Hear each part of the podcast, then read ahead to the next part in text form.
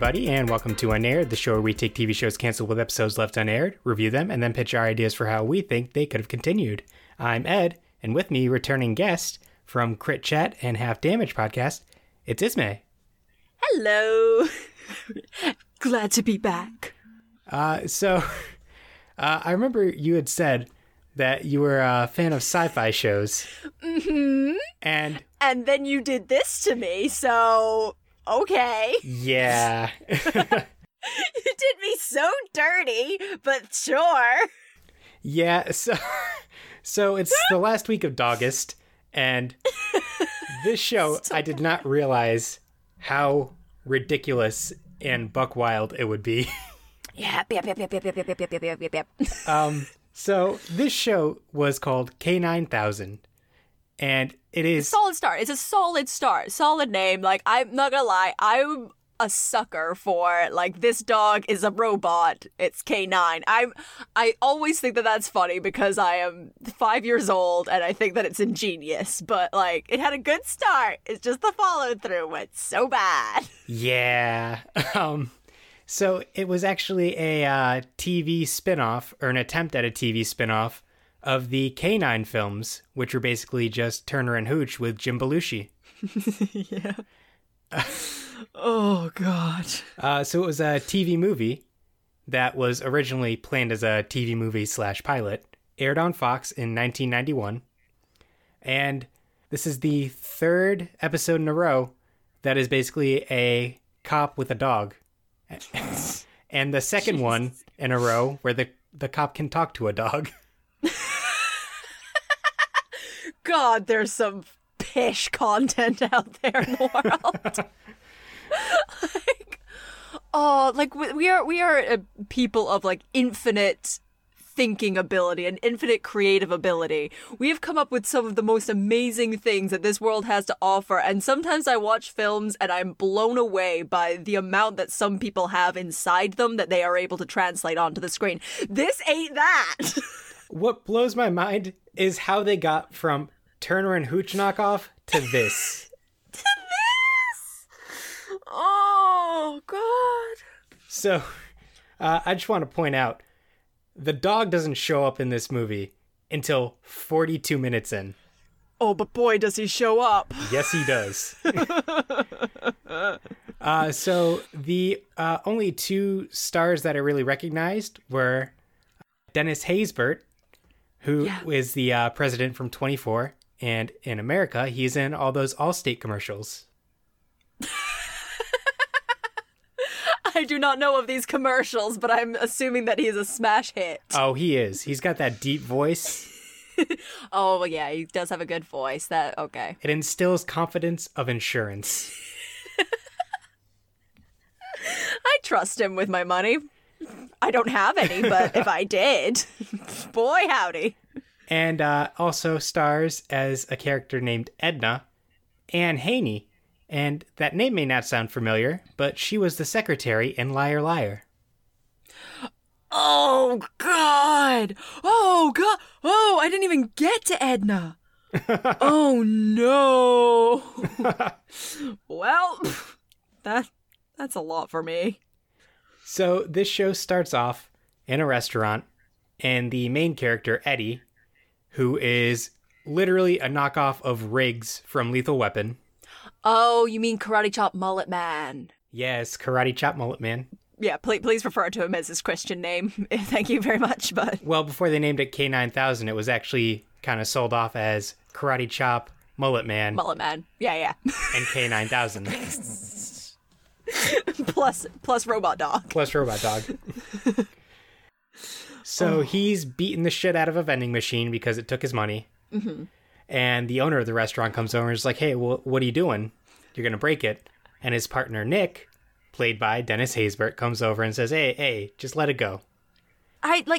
This start scene was, I was watching it, I was sat down, I was ready for a good time, and I audibly said the words, oh no, loud enough that my girlfriend came running through and was like, hey, baby, okay? And I was like, nope, don't think I am, sweetie. Never again are you going to be okay. Like, these two actors... I've not watched 24 religiously. I've seen like a little bit of Dennis Hays in it, but like he's able to act in that. The fact that both of these two men were in this and people were like, yeah, let's give them more acting jobs is buck wild. It makes absolutely no sense. Oh, like they must have gone through like some kind of Matrix-like thing where they got some basic acting knowledge at some point just implanted into their brain, because this was so bad. It was I don't want to like besmirch the good name of like pantomimes by saying that it was like pantomime acting, because they're over the top. They are buck wild. They don't speak how human beings speak to each other. Oh, Lord. Yeah. So as they're leaving the restaurant, there's a little conversation that sets the stage. Eddie mentions how he doesn't like machines and machines don't like him. Oh, it's not so much Chekhov's gun as Chekhov's, like, cannon held directly in front of your face. I think this guy just saw Terminator and thought it was a documentary. Oh, God. He even says, we bumped off the dinosaurs. Now the machines are after us. Oh, Christ. Just as he says this, they notice a car with a suspicious license plate that they're supposed to be looking for. And all of a sudden, the windows of the shop right in front of it blow out. There's a shootout and a robbery. Yep. They chase after them. Oh. They're told to stop the chase. And Eddie, in a very Lethal Weapon style, says, oh we're just going to ignore them, and rips the radio out of the car. Rips it out! Oh, Christ. Also, like during this whole section, like I like by trade I am like I started out my career as a film editor. I moved on to audio editing, but the non-comprehension of how to edit in general, but edit audio in particular, felt like this thing was immediately out in this world to torture me. Like, you can't hear their conversation 80% of the time because of the background music and the background noises, because they're like, no, that's more important. That's more important than the words that they say with their human mouths. There's one scene in particular where he gets home, takes his shirt off, and puts on a cassette, and it's exactly that. Words aren't important here. We need shirtlessness and music. So they continue the chase into Beverly Hills, and they all end up crashing through a store. Mm-hmm. A shootout happens. He kills one of the guys, arrests the other. The guy tries to take the gun from him. He karate chops him. Karate chop mullet man. To the ground, and then rips a bra off of a mannequin. Rips the bra off the mannequin. Sure, he tries to show the guy his badge. It's a picture of Morgan Fairchild. It's a picture of Morgan goddamn Fairchild. And that's a running gag, because he goes, it came with the wallet. Yeah, and like, I had to pause. I had to pause for a solid 5 minutes when he just like ping like a third grader like pinging the bra off like the girl who's just got my first bra. He pings it off and wraps it around these guys' heads, because as a police officer on duty, obviously he doesn't have his handcuffs. Why would he have his standard issue equipment? That would be the strange thing. Not just that, he shoves his gun into his crotch. Right, into his dick! Oh, he just gun dicks himself. It's not... So much. Again, this man is on duty. He has a holster. He gotta. That's how it works. Instead, he risks his bits, putting presumably like, these aren't important. Presumably a very hot gun, because he fired it several times. Oh yeah. Ooh. Oh, he gonna be all like warm and toasty down there. Maybe not in a good way. No. It's like when you take your pants right out of the dryer and the zipper's still hot. Yeah. Oh, I've been there and it's been the worst. And this man just did it tenfold. Yeah. Oh. Then we get the owner of the store coming over, and he's very over the top. And he's like, what is this about? You are the police, you are no police. Oh, great. It was like, I'm semi-convinced that it was just like the sound guy that they're like, we did not get an actor for this. He's like, I acted once in high school. I can do this. And they were just like, yeah, he'll do. He would not do. He would not do. Yeah, and he goes, oh, well, you know, these are some thugs that were arresting for armed robbery, assault, and grand larceny of $5,000. I spit $5,000. And then he spits on the $5,000. Right on the $5,000. Oh, like, he's a man of his word. I respect that. Yeah, you're not wrong. Then we cut to the precinct where the captain is pissed and he's chewing their asses out. Not eating them out. That's very different. Yeah, I was going to say, like, that's a different thing in the circles I run in, but okay. Yeah, no, chewing and eating are very different. Not the way I do it. Move on. Whoa. And her girlfriend never sat down again.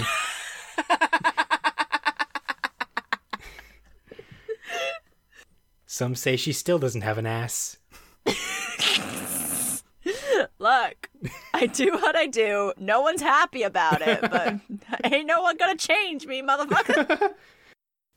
So while he's having this whole breakdown at the two detectives, Eddie is trying to use a coffee machine, one of those old style ones that you like, it spits out a cup and like spits the coffee into it.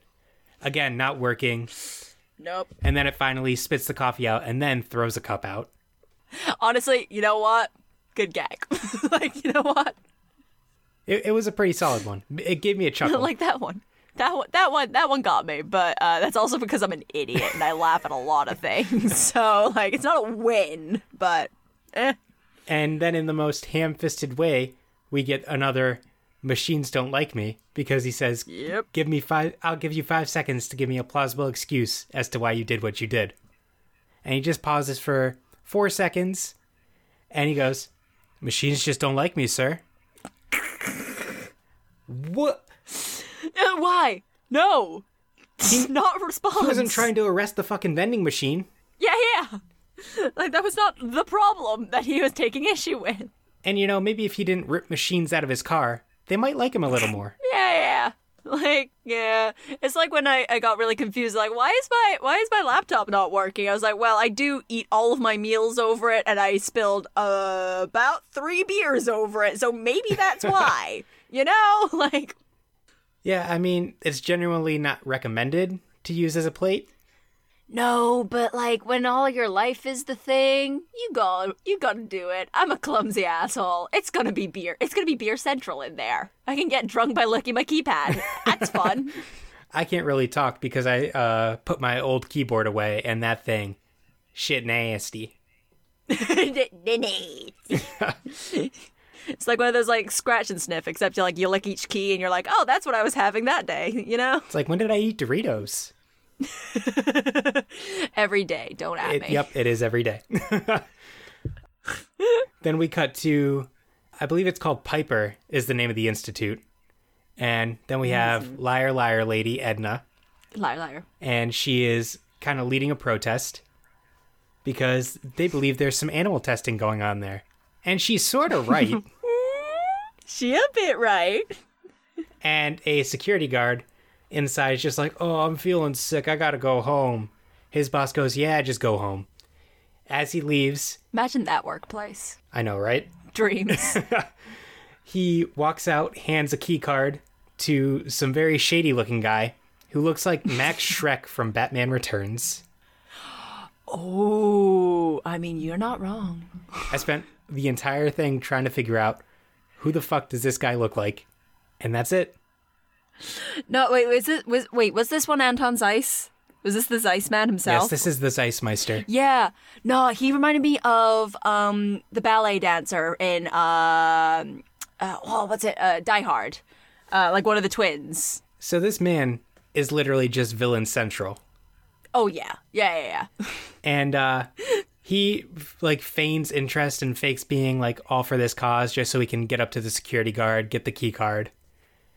And then we cut to Eddie. He's at home. His garage door won't work.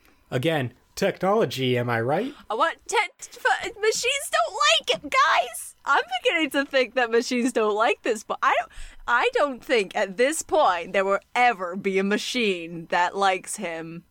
It's just the feeling I'm getting. Well, you know when that happens is when a machine is implanted in man's best friend. What? Hi, Fox executives. I'm here with a pitch. I'm here with your next $1 billion idea. So he goes inside, and this is when he takes off his shirt and puts on that sad song. And the sound mixing is just atrocious. That's just so bad. Then we get to nighttime at the Piper Institute. The protesters are packing up, and we go inside. We see what basically looks like the set of Star Trek, like the 1967 one. Yeah. It's all these like shitty looking machines. We see K6000 and K7000. They're in their cages. It's still good. Like I love the idea that they're like, all right, first and foremost, we're gonna want a dog one. That's gonna be the most useful like animal that we can do here. But counterpoint, wait till it's a funny number, huh? How about we wait till it's thematically appropriate? So they just like burned through the other ones. They're like, oh yeah, it's monkey, parrot, gerbil, who cares? We're gonna get to the cool funny number one. See, I figure they started out at 1. And then they got to 9, and they were like, shit, it's not ready yet. We got to go up higher. God, they've got 9,000 animals. They've got 9,000 failed experiments just so that they could get to this one dog. Oh. I would hope that if this got continued, those would be the villains of the series. Oh, we're going to talk more about that. Mm-hmm. Okay. Then we meet Dr. Asia Turner. Which I'm pretty sure they just watched a shit ton of James Bond movies and were just like, we'll do something like that. You know what? Let's do one of those names, you know? You know, I mean, they had Dr. Christmas Jones, so like... Yeah. Not too much of a stretch. She sends everybody home. And because she's a cool boss. She is a cool boss. She's like a cool boss. She's like the cool mom from Mean Girls, but if she was a boss... Oh, and she does my favorite trope in this entire world. My favorite glasses on, hair up. Who's this nerd? Glasses off, hair down. Ooh, girl's hot suddenly. And oh dang! With how many slow mo shots there were in this show, I'm surprised they didn't do a slow mo shot on her. Slow mo like, on that, shaking her hair out. Like, as a woman that has glasses and hair that she normally keeps up, I can just assure, if people are unaware, I can assure everyone right here, right now, that if I take down my hair and take off my glasses, what you get is a squinty, like, frizzy-haired nightmare. And somehow not hotter. So, like, So what you're saying is movies have lied to all of us. No, let's not go crazy. I mean, have you seen the rest of this film? It's pretty much like true to life thing, like fly on the wall, documentary style. Oh, this is just like the one thing I have problems with, you know? Well, there we go. This is a spinoff of The Fly. Oh no! Oh no! Oh no! So Anton Zeiss shows up with a huge amount of like mercenaries. They kill the security guard, drag him along, use his thumbprint for a fingerprint lock, and he does the whole cheesy villain thing of a one-liner by saying, you know what, take the rest of the night off, and then throws the dead body on the ground. Ha, ha, ha. They get to the lab, they lock down the lab, and apparently everybody in this fucking lab has, like, military training or something, because the doctor does a tactical roll out of the way. Yeah. Someone gets shot. Another doctor, like, dives over the banister on the stairs. I loved all of, like, it did like, the classic, like, slow-mo getting shot. And, like, these are, like, the bit actors that just are there to be shot. And that has to have been their audition. They're like, they just walked into the room and someone went bang, and they were like, gave their best, and this is the result. And that is hilarious. There was a lot of flailing, a lot of like 20-minute rolling on the ground because, oh, I got shot. It was great. Oh yeah, no, without that scene, this would have been a 45-minute pilot. Oh yeah, yeah, yeah. So as all the scientists die, except for Dr. Turner, who's hiding under... Except for Dr. Hottie. Yes. Like, you know. She's hiding under a desk, and Anton sends his top henchman, who I only refer to as Ponytail, because... Okay, fair. He doesn't have a name, and he has a ponytail. And... You know what? You're not wrong. Like, there's no fault that I can find with that, so... And we get to the best part of this whole show. He gets sent to find the doctor. We see him double fisting guns, and John Woo style jumps up and kicks a door open. Oh, I loved it. It was my favorite thing. Doesn't see her there. Goes to the next door, does the same exact thing. But no, don't sell this short. The best, it's the greatest because he does it for the first one, like the double kick in the air, kick the door open. Next one, because he just did it, he's a little sleepy, so it's not as dramatic. He just kind of gets a little bit off the ground. It was my favorite thing. I was like, oh no, he ran out of energy. No. Oh god. That's why they paid John Woo the big bucks. Yeah. You can do it to every door. Every door is a John Woo door. This guy had one John Woo in him, and the rest was John. So then the doctor escapes through the vents, and they all take the hard drives, which are massive because it's 1991. They take K9000, and they just kind of leave. And they mosey. Nick and Eddie think Dr. Turner did it, and it was an inside job. For reasons, I like that. Yeah, like. It was just, like, I kind of get, it was one of those, like, it's feasible that they could have been like, yeah, well, the only person that is not accounted for probably did it. But it was her lab anyway. Where do they think that she's taking this shit to? She was like, man, yes, I own everything here. But what if no one was employed and I still had this weird equipment? It was baffling. What if I went from a nice air-conditioned office to a warehouse? Yeah, you know. So we find out that Nick put in for a new partner because his because Eddie's renegade doesn't play by the rules cop reputation is catching up with him.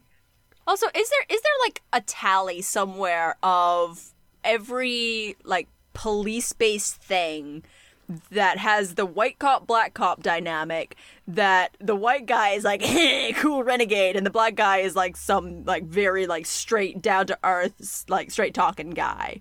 Because I don't think I have ever seen the other way around. I might be forgetting something very obvious, but I don't think I have ever seen, oh, it's your cool black cop friend and like down to earth white guy friend. It's just, it's a lot. It's every fucking time. Ever since Lethal Weapon, I'm telling you, they're just like... It's the Lethal Weapon!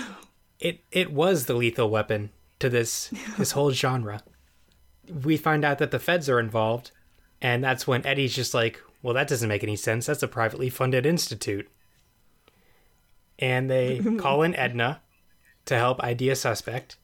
Of course. She recognizes Anton because she says, that's the man who is wearing alligator shoes. Oh, yeah.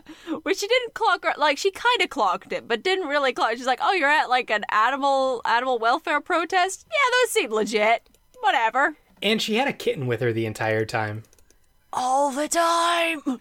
And it's an adorable kitten, don't get me wrong. Oh, it's an amazing cat. Like, I love that cat more than I love my own life. But at the same time, it should not have been there the entire film. No, not at all. Then they go to the Fed who was involved in this. Turns out he was a Fed. Big surprise. And he's doing the same. He's IDing Anton. And then we find the doctor going to the security guard that left early and gave the key card. And she's accusing him, like, oh, you're involved in this. Do you know who you're involved with? Anton Zeiss. And then he gets sniped by Anton Zeiss. By Anton Zeiss, yeah. Eddie gets there just in time, inexplicably, because they never explain how he found her. No. But, like, look, fate, question mark? And he does this funny thing where he picks up Danny's corpse and uses it as a distraction. And it looks like a mannequin. I mean, looks like, or just is, though. Might just be. Oh. And he's about to arrest Dr. Turner. And as he's doing it, we get the whole Morgan Fairchild joke again. And she goes, wait a minute, you'll be passing up the biggest case of your life. And he goes, well, I'm intrigued. It was so weird. It was so, like, it's got like a whole thing of, like, he's like, oh, well, I'm pretty sure you did it. Again, for very little to no reason. And then she's just like, no. I'm on your side. You be on my side. And with no reasoning behind it, he's like, yeah, seems fair. Let's go. Then we get to the warehouse where all the equipment was relocated. Ooh, real quick. No, we're not skipping past my favorite part of the film. Okay. Excuse you. Right at the end of that scene, they're like, when she's trying to not weasel her way out of it, because she didn't do it, but when she's like explaining that it wasn't her, he lets her go, and she's like, all right, let's go. And then the line, you're a good lady. How'd you lose the colonies? Because this lady's English. I forgot about that. Then there's an awkward pause where, like, the actress has obviously not been given any more lines or any direction on how to react to that. There's a pause of, like, 3 to 4 seconds, which is a long time in a film. And then it cuts away with nothing else. It is so buck wild. And I rewatched it, like, 3 times because it was so uncomfortable. Yeah, there's a lot of those, this whole thing. So then we get to the warehouse, and there's a scientist who helps set everything up. Zeiss hands him, I assume, a check, and he gets shown out by Ponytail. And then we get a gunshot from downstairs. Ponytail comes back up with a check, hands it right back to Zeiss. Bad guy. Yeah, he's very bad guy. I imagine Ponytail was Russian. Of course. I mean, Anton sounded American, but has the name Zeiss, so they're kind of, like, skirting that line of, like, the foreigners are always the enemy, but sometimes can sound deceptively American. Plus, he worked with the Americans beforehand.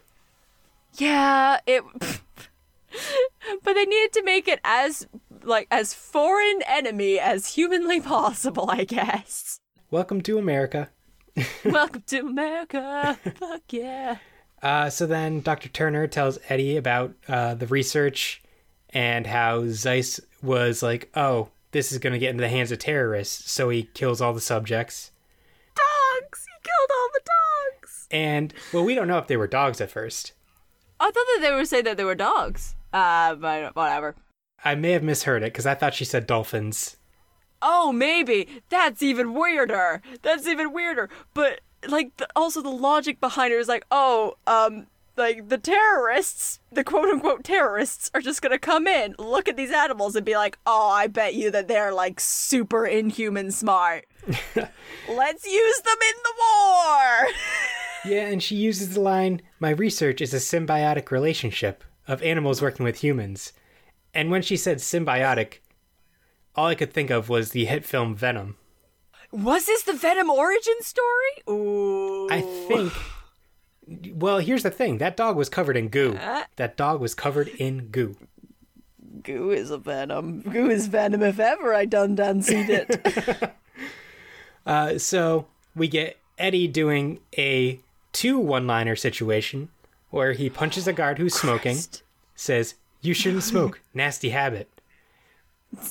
And then after he already punched him and knocked him out and said this one-liner, he says, nighty-night. They couldn't decide, like, they had got those two solid lines. They're like, all right, both of these are hilarious. Why do we need to choose? Then he calls Nick and tells him where he is, tells him, like, you're the only person I trust. Get over here. Surprise, Ponytail is at the precinct. He shoots Nick. For some reason. And while they're waiting for Nick, they decide to go in. And they find K9000. To which Eddie says, what is this? She says, the beginning of a dream. Yeah! Oh, God, I forgot about the beginning of a dream. It's like a Disney film, but just bad. It does have a talking dog. Yeah, oh, no. Okay, let's talk about if this is a Disney film or not. Okay. Oh, it is. Disney owned Fox. Oh, my God. Mullet, fucking Karate Chop Mullet Man is a certified Disney princess. That's good. That's good contact. I mean, he earned it after this. He earned it. So they get K9000 out of his gross little cocoon. Oh, it makes so many squelchy, nasty noises. It's very, very gross. And it looks like... It's so squelchy. And you can tell they're fake dog paws that are, like, poking at it. Yeah. And he just jumps on out, walks over, and she says, okay, you need to destroy this machine. I'm gonna go. And she kisses him. Yep. Not the moment for this. Yep. Nope. Also have hated each other all the time. She's like, you're an idiot. And he's like, you're stuck up. And then she's like, nah, kind of bangable though. And kisses him for reasons. See, at least at the very end, it would have made sense for like an action movie type thing. Maybe. Yeah. But it's just like, oh yeah, I met you 5 minutes ago and I hate you. Like, you literally are the worst dude. So. Might as well get my tongue in there. So he goes to set up self-destruct, and then Niner, they switch between them. Niner comes by, God. And he presses a button. It implants something in Eddie's brain. Oh, it's so good. Then Anton breaks through the door. There's a shootout. Niner jumps and attacks them, then tackles Eddie out of a window. And it is the fakest looking effect I've ever seen in my life. So good. It was so good. It was like real ass stuntman, like flying through a window, of course in slow motion, but also in slow motion, like a toy dog, like a toy Alsatian just tumbling head over ass out of a window. And it is the funniest thing. They blew all their money on this K9000 machine. They had to throw a Beanie Baby out a window. Beanie Baby, man. Oh. So then it's the next morning, and he's outside his apartment, and he goes, oh, how'd I get home? I found your wallet, and I checked your address and dragged you here. He says nothing about the fact that his dog is talking to him. Yeah, he's like, oh, cheers. Goes inside, and he gets something to drink. Yeah, makes like a cup of coffee, has like a long soak in the bath, has like a nice like reunion with his father that is like, oh, you can talk? Like, legit, he has a full conversation with his dog before he jumps up and goes, oh, wait a minute, hold on, you're a dog. Wait a second. Dogs aren't supposed to do that. Ooh, you got one over on me, sneaky talking dog. So we find out that they both have an implant in their brain, and that's how they can communicate. And he's part of CATCH, the Cybernetic Action Team, K9 Human. K9 Human. It doesn't work. That was somebody who goes, what do dogs do? They catch? Okay, we can work with this. Here's my problem. I feel like this film was supposed to be with a cat, because like, well, no, it says K9, but like, K9 action team, that works. That's like a good acronym, but then they're like, no, we can't have it be cat, huh? Cat? K9 human, what? No. So then we see Niner's POV, which is essentially just the Terminator POV, but in color. Yeah.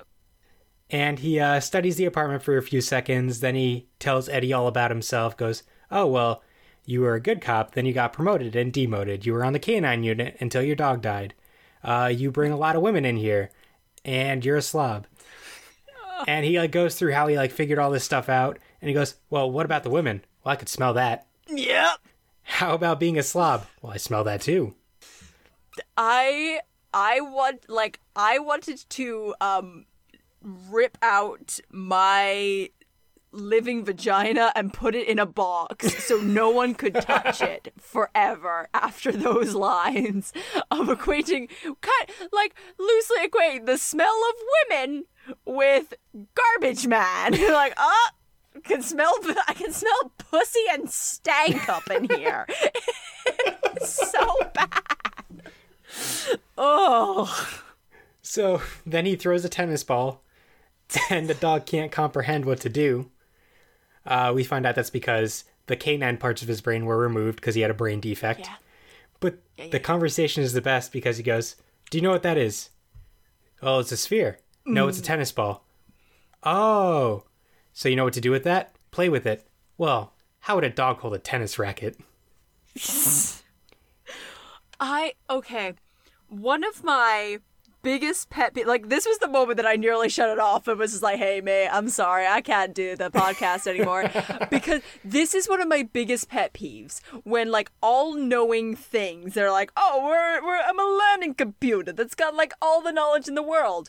This fucking dog can understand tennis. You knew tennis because he's a smart dog. But for some reason, his brain banks were like, don't know that dog do fetch. That is not how, what? That is part of brain they take out. No. Oh, no. I'm out. So we find out that Dr. Turner went to Edna's house, and she tells her about the experiment and everything. And then Anton shows up. K9 and Eddie try and track her with scent. They track her to a phone booth. He goes, oh, she must have made a phone call. But to who? Well, I'm cybernetic, not psychic. You know what? Also funny. That one also got me. But again, because I'm an idiot and I laugh at anything. Eddie sees a newspaper, finds out that Nick was shot, which most newspapers don't do a front page cover story with a picture when an officer gets shot. Most places aren't this radical place. Oh, he also doesn't give a shit. He, looks, he's just like, oh, Eddie didn't come and see me, and then sees the newspaper, is like, oh, that makes sense. Well, oops. So he says he's got to make a phone call to the captain, and then Niner goes, oh, hold on a second, and he starts ringing. And he goes, wow, you're incredible. No, just cellular. He and the captain decide to meet at the hospital. Eddie gets there early, sees a hitman dressed as a doctor, shoots him out a window. A lot of people go out windows. You know what? Look, if there are not at least 4 to 5 people going out of windows in a film, I'm turning it off, so... Makes sense. What doesn't make sense is the fact that Nick is under some kind of saran wrap or something. Yeah. Just to keep him safe, you know? Well, yeah, he's got to keep his body all fresh. Yeah, gotta keep it farm fresh, you know? Then we get the line, if I wasn't shot, I would have been there, Eddie. We're partners, you know that. Although he did tell him literally 20 minutes earlier, we're not going to be partners soon. You suck and I hate you, yeah. Then the captain shows up. He goes, okay, well, there's some crazy shit happening, but if I tell you, you got to keep it to yourself. Well, I can't do that. This is too big. Oh, well, then I'll see you later. Yeah. Oofed. Edna ends up being held hostage and brought to the event along with Dr. Turner. It is a groundbreaking ceremony, and she digs the first groundbreaking and just dumps it on his shoes. Which is good. Edna is my favorite. She's a badass old lady. No, she does when she's doing the groundbreaking say... apologies to Mother Earth for digging some out the ground, so... Oof. Yep. Eddie gets there. Niner does a little quick scan, goes, you're definitely not dressed for this. So he goes and steals clothes from a dressing room, or a dressing tent, and he goes in a tuxedo, he uses the Morgan Fairchild pick again. He goes, "Oh, I'm her manager. Like, I got to get in here." Oh, my God. The doctor is surprised to see them and then very pissed that he got the implant because they were going to... She starts crying. She starts legitimately crying about it. He's like, "Oh, no, it doesn't hurt me anymore." And she's like, "No, I don't care if it hurts you. I don't give a shit. It was supposed to go into someone good." Honestly, that was my favorite part of the film. This girl's like, for some reason, kissed him a little bit ago, which still makes no sense. Starts crying. He's like, "I'm okay," and she's just like, "I don't give a shit." I'm like, I feel that. I feel that on a cellular level. So Zeiss shows up. He goes, Eddie goes, "You know what? I'm taking her, and we're walking out of here because you don't want to create a scene with 50 witnesses." And so he gets up, walks away, picks up Edna on the way out. And then a car pulls up. It's the Fed from the beginning. And he goes, "Boy, am I glad to see you." "Yeah, me too." He pulls out a gun. He's like, "Guess what? I'm a double agent." How much attention were you paying to that scene? Because that was another one that I paused. I put down the time because I need everyone to see this. Because you can find this good film. And at 1 hour, 10 minutes, and 40 seconds, this scene happens. And this man points, in quotation marks, a gun at him. It is on his, like, flat, outstretched hand, like he's proffering it to Karate Chop Mullet Man. And it is aiming out of the window, like 2 feet past where he is. I have never seen anyone less threatened by a gun in my life. It's like when the Godfather, like, presents his hand for someone to kiss it, and it's just kind of like drooped. But with gun. But with gun. Oh, God. Then we get to presumably another abandoned warehouse that's on the coast. It's not really... It's a lot of real estate. Like, there's a lot of cheap real estate around. And there's this weird elevator thing there, too, but we'll get to that in a second. Yeah. They plan to remove the implant from both Niner and from Eddie. In a very James Bond, like, I expect you to die type scene. Yep. They all get into, like, a skirmish, and right as the little drill thing's about to go through Niner's head, Eddie pushes a... I think it was Ponytail, but he was letting it flow. He pushes him in the way. Oh, yeah. Gets stabbed in the spine. And everything's all good. Except that all hunky. The cellular functions are now damaged by the machine. Of course. So he sends Edna and the doctor to go find help. There's a shootout. Fed guy is blown up in his car. Oh, because apparently... Eddie is a dead shot. Oh, he's a sniper with a pistol. I got it into the gas tank with just like a glance and a shot. It was beautiful. And then Niner goes, "Well, we gotta get the backups because if he takes them, he can create this whole thing himself." And he chases after Anton, gets shot. Eddie jumps up and goes, "No!" Then Eddie gets shot. Eddie gets up, crawls his way over, and then gets up and starts running. Goes after Anton. Niner gets up. Surprise, he's alive. Oh, yeah, because he's a robot dog and doesn't actually really experience pain, I don't think, at this point. Why wouldn't they take out the pain receptors in this dog? That's a good point. Like, they're like, "Oh, it took out like all like most of the, like animal things, but we still let it feel pain because why not?" So Anton gets into this weird 2-story elevator thing that looks like a boat. It starts going up. Yeah. There's a shootout, and then there's a fist fight. And just as it starts going up, Niner like jumps his way in miraculously, and Eddie's dangling out, holding on for dear life. For some reason, Anton could have just stepped on his fingers, let him fall to his death. He goes back and gets his gun, which gives Niner enough time to show up and push him out. And then there's another boy falling through the air. But this one... For like the 60th time. This one looks notably worse. It almost looks like the RoboCop one, where it's like a claymation dude where his arms extend. Yeah, it's great. Then the cavalry arrives and Eddie passes out. When we come back, they're on the beach. They're on the beach! Niner has sunglasses on.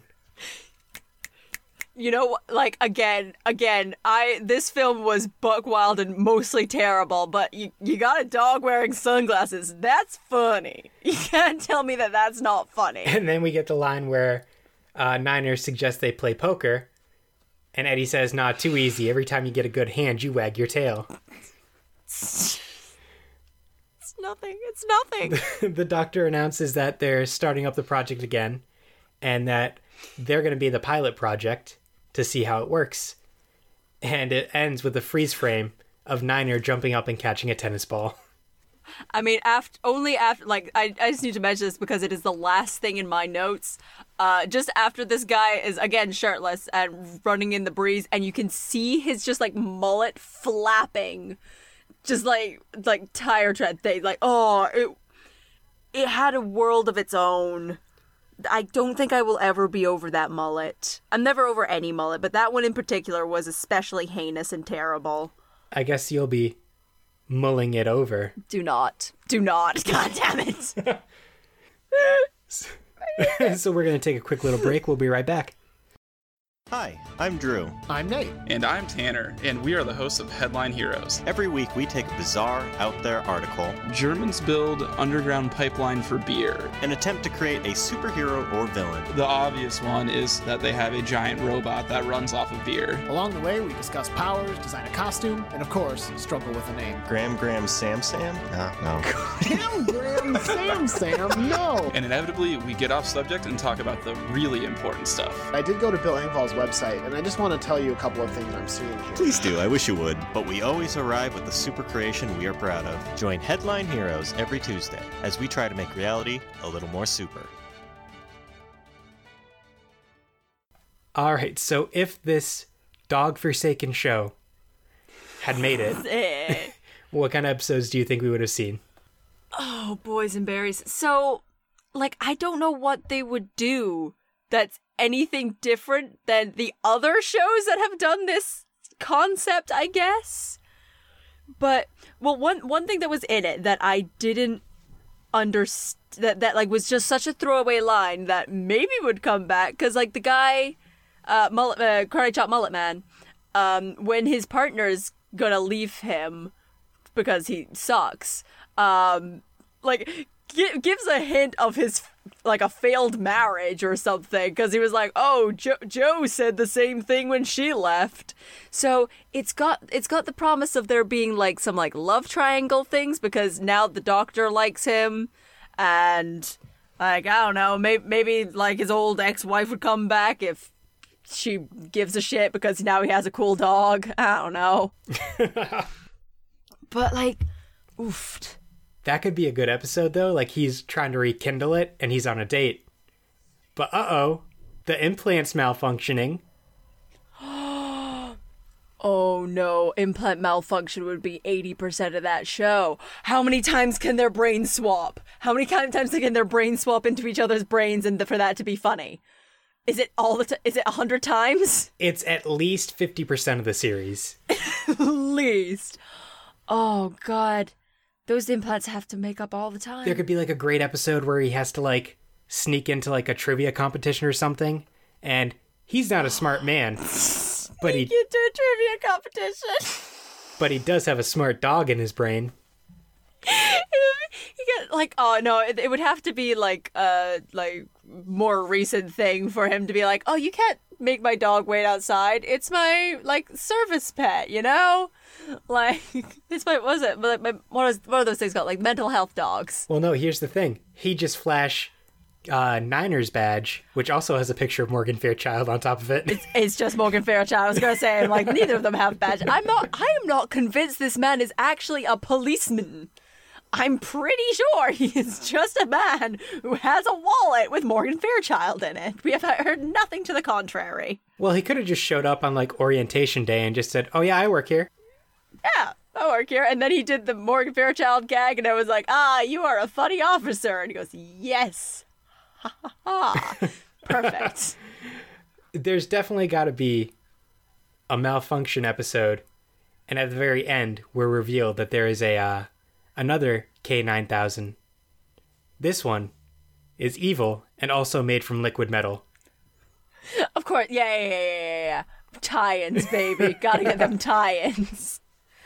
I do like the idea that there are more of these like symbiotic relationships, because like maybe Zeiss was bad and didn't actually shoot all of the dolphins, and so there's just like an evil dolphin and dolphin man like pair up somewhere out there, and they're evil because dolphins are evil. Dolphins suck, but that would be good. I'd like that land-sea battle to happen. I just came up with the big reveal. Go on. Edna's murdered, and at the very end, we see crawling away from her corpse the little kitten. No! I'm into it. You know what? Cat, ultimate bad guy. Then you've got, again, new tie-in to the great movie Cats versus Dogs, or Dogs versus Cats, whatever the fuck it was. Exactly. And he's got that whole, like, Terminator HUD, and he calls himself the Furminator. Okay, I know that it's kind of late, but I don't think I can do the podcast this week. I think I'm actually really busy. Got a lot of things to do. It's weird, like my recording just like deleted itself. Yeah, actually, all just deleted, and oof, bad for you. Sorry, heavy sorry, but. Mm. Now, how do you think this show would have ended? Like. Here's my main problem. The show shouldn't have begun to begin with. Like, if the show ended in like a meta thing where the showrunners, it kind of like turns around to the showrunners and they're like, hey, we done made a mistake, but with all the funding we were given to make the show in the first place, we made a time machine and went back and made it not happen at all. You're welcome. That's the only ending I would personally accept. And then we get a new show of all the paradoxes they created. Ooh, see, that sounds like an infinitely better show. Like, that means, like, we get to a bunch of different worlds. One in which maybe, like, the roles are reversed and it's dogs that are the original cops, and then there's just, like, a dude that bursts out of a weird, like, science womb. And he's the smart computer. I like this world. Let's do that one. Now... Jeff Goldblum was in Cats and Dogs and also was The Fly. Yeah. So I think he needs to voice the kitten, the Furminator. Oh, yeah. God, Jeff Goldblum has... I don't know what... Like, Jeff Goldblum doesn't have, like, a cat energy, but that's only because he's only got a Jeff Goldblum energy. There's just something about him. It's just... He's singular. But no, he would need to be the cat. But imagine that telling you its evil plan. I don't know what Jeff Goldblum's evil plan would be, because at this point, like, the character is now just Jeff Goldblum. And I can't imagine him phrasing it in any kind of way that would make me think, oh, that's unreasonable, because Jeff Goldblum is saying it. I'm like, yeah, that makes sense. I'm cool with that. I'm good. The Furminator would just be like, well, what we're gonna do is we're just gonna make the world sexy. You know what? Like, we're just gonna make it sexy. You know what? Don't worry about it. Yes, that's what I want. That's the content I want. I think when it ends, there's got to be like a whole "I was 2 days away from retirement" type of thing. But it turns out, he survives, and they retire. And they're on the beach in, like, Honolulu or something. And instead of just the sunglasses, now Niner has a Hawaiian shirt. You know what? I'd watch the entire show. I'd watch all the show. So it's like, hey, there's a Hawaiian shirt dog payout that you get at the end. Keep on going. I'd keep on going. I think that's going to do that for this episode. If people want to check out you and your shows, how will they do so? Well, if you want to find me and me just doing my whole thing, you can find me over on A Teacup Gamer. That's letter A, the word teacup, the word gamer, all smushed together. That is over on Twitter. You can also find it on, like, Instagram. You can find me on Twitch, which I do, like, most every day. My podcasts, I have two of them. I have Crit Chat, which is a D&D advice/comedy podcast, which I think is very good. It has varying amounts of advice on it, but it is always entertaining. We also have an actual play podcast called Half Damage, if you want to hear us play a bunch of D&D. It is a good mix between funny, spooky, and abhorrently sad. So yeah, go check those out anywhere that podcasts are found. Definitely check those out. And if you want to follow us, we're just at Unaired Podcast on pretty much everything. And yeah, thank you for coming on again. It was a well, no, I was going to say it was a pleasure, but I had to watch this film, so it was tolerable. And just remember, some things are better left unaired. Bye.